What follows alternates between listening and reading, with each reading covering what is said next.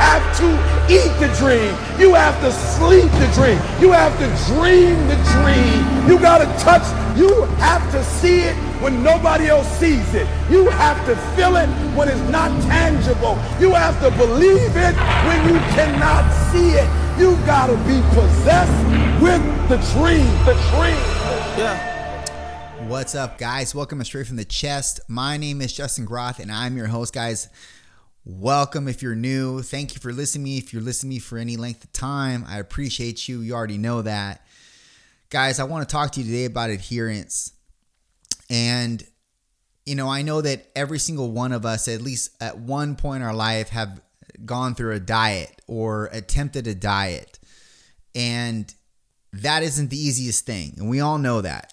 Now, if you're a disciplined type of personality like myself, you can adhere to anything for any for any stent of time. You can you can pretty much do anything.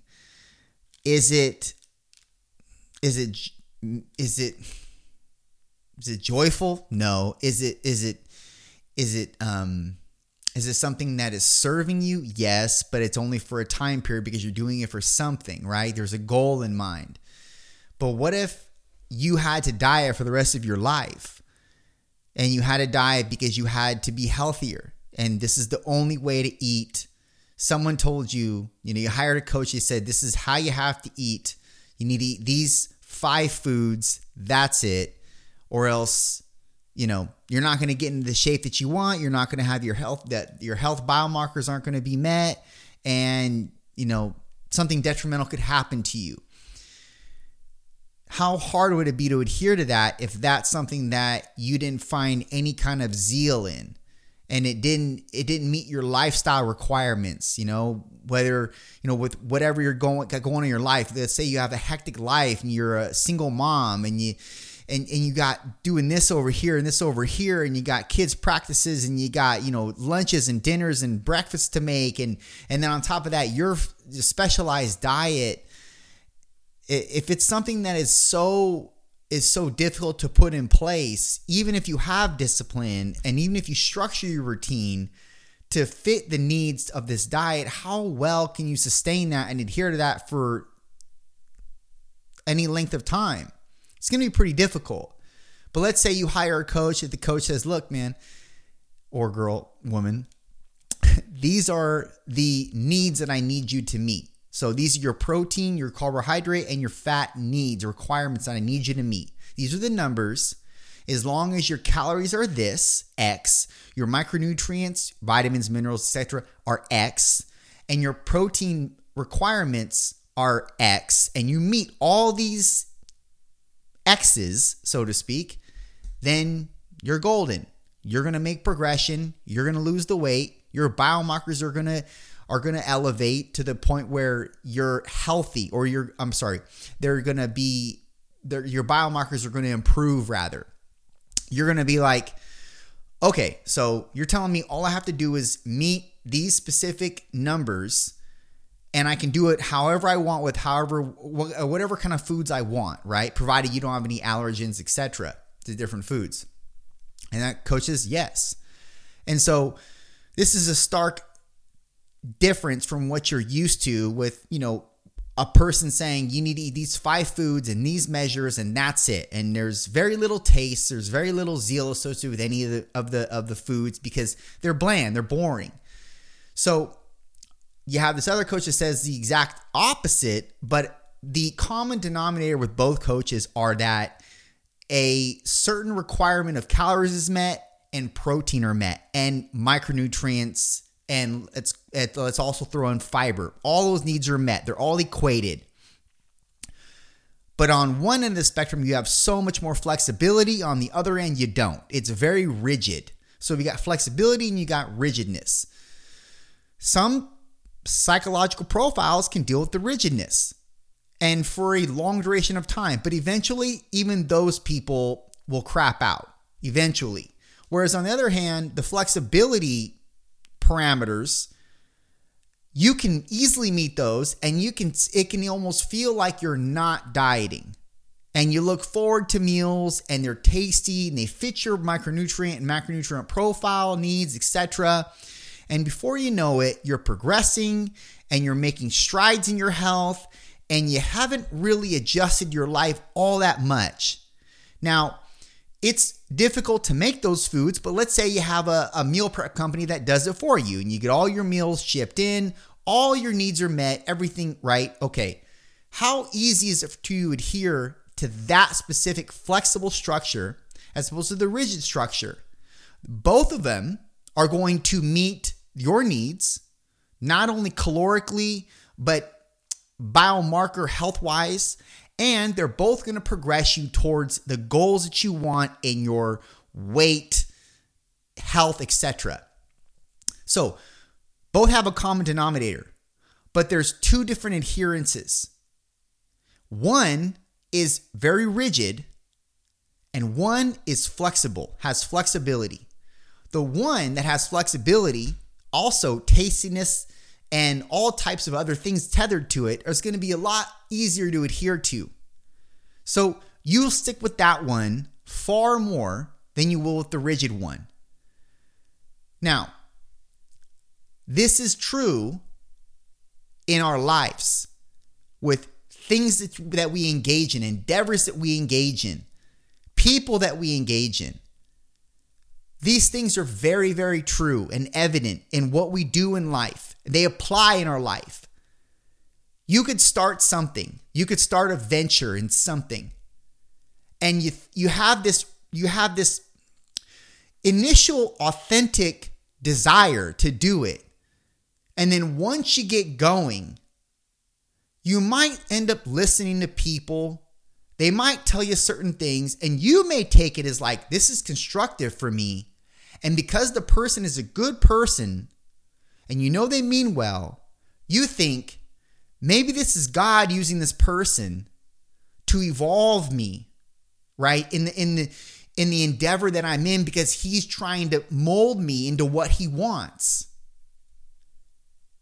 So you take what they're saying and you you know you you apply it but then slowly down the road you feel like you're losing yourself. You're losing a little bit of who you are because you're now trying to shift the mold to fit not necessarily what they say because you've now associated and, and and merged god into it. And you're going to obey god right? We're all going to we all have a fear of god or at least we should so you're going to fear that godly aspect like you you don't want to mess up for God. You want to do what God is trying what you think he's trying to do or he may be trying to do even though you don't know. None of us know. So you're, you're trying to merge yourself into this specific type of person in this venture, in this endeavor, whatever and do the things that this these people are telling you because they're good sources and you may feel like God is using them for the right reasons to evolve you. And meanwhile, let's fast forward a year or 2 years or 3 years down the road and you're like, "Wait, that's not even how I want to do this shit." And the reason why you realize that is because you come to a point where you don't have the same zeal you once had and you don't have the same ins- inspiring notion to to pro to progress and to to actually keep going. You you almost come to a stop and you're like wait this doesn't feel like it once felt. And if anything this should be actually progressing forward. Why isn't it? Why isn't it progressing forward are you listening to people and not yourself? Are you listening too much to people and what they have to say, even though it's constructive criticism and they're doing it because they love you and you believe that they have they don't have any ill agenda at at the forefront? Or is it that you just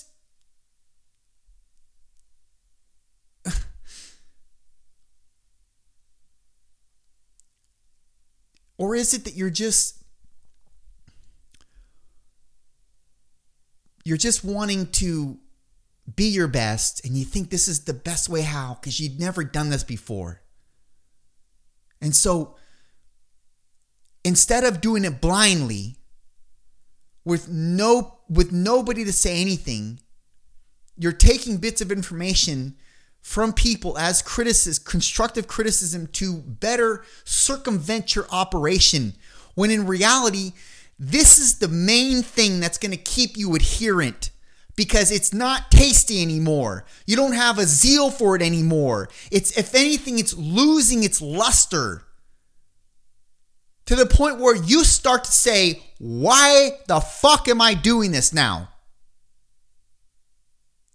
I've effectively omitted pieces of me along the way for the appeal or appeasement of others because I think that God wants to use them in my life.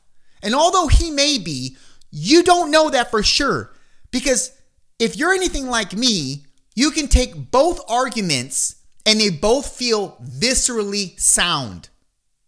Let me give you an example or what I mean by that on one end of the spectrum, you could say this person is being used for the right reasons in my life. This person is saying these things, and it's and it's it's to supercharge me in ways of evolvement or or evolution that I would not have otherwise because God's using them in my life. I can I can justify that. You know what I can also justify? My whole entire life before this going um pretty well and actually circumventing itself into where it needs to go because God has had his reign, his his hand on the reins the whole entire time and he's not going to let up. Why would he now? And I didn't listen to people then to get me to the point where I am now in this endeavor. So also, why don't I just listen to myself? I can justify that too because I feel good with what I say. I feel good with what I do. I feel good with my actions even if they're not the norm. That's also what God put in me a uniqueness that's unlike anyone else's. But if I coagulate different elements of other people together and merge them with mine, well then I'm not 100% myself and then I'm not authentic. I'm not I'm not as genuine as I could be. I'm not as boisterous in my uniqueness, and I'm leaving a lot on the table effectively because of that. Then you become resentful. Then you be, then you get into a negative space. And that's not good either. So what to do? How do you discern? You can't. You can't. You have to let time run its course. And you have to make the best move that you think is right at the at the at whatever time you think it's right to make it. You have to maybe maybe you have to stop listening. Maybe you have to stop taking criticism in all of its forms, accolades and all. And just obscure yourself from the masses or from the select few. Because one major component to you that you don't want to lose is yourself in the process. And you want to remain adherent. You want to remain adherent. So, just like the diet, both of them have the common denominator of getting you to where you want to go, but one has a lifeline. I'm sorry. One, not a lifeline, one has a a life expectancy and the other one does not.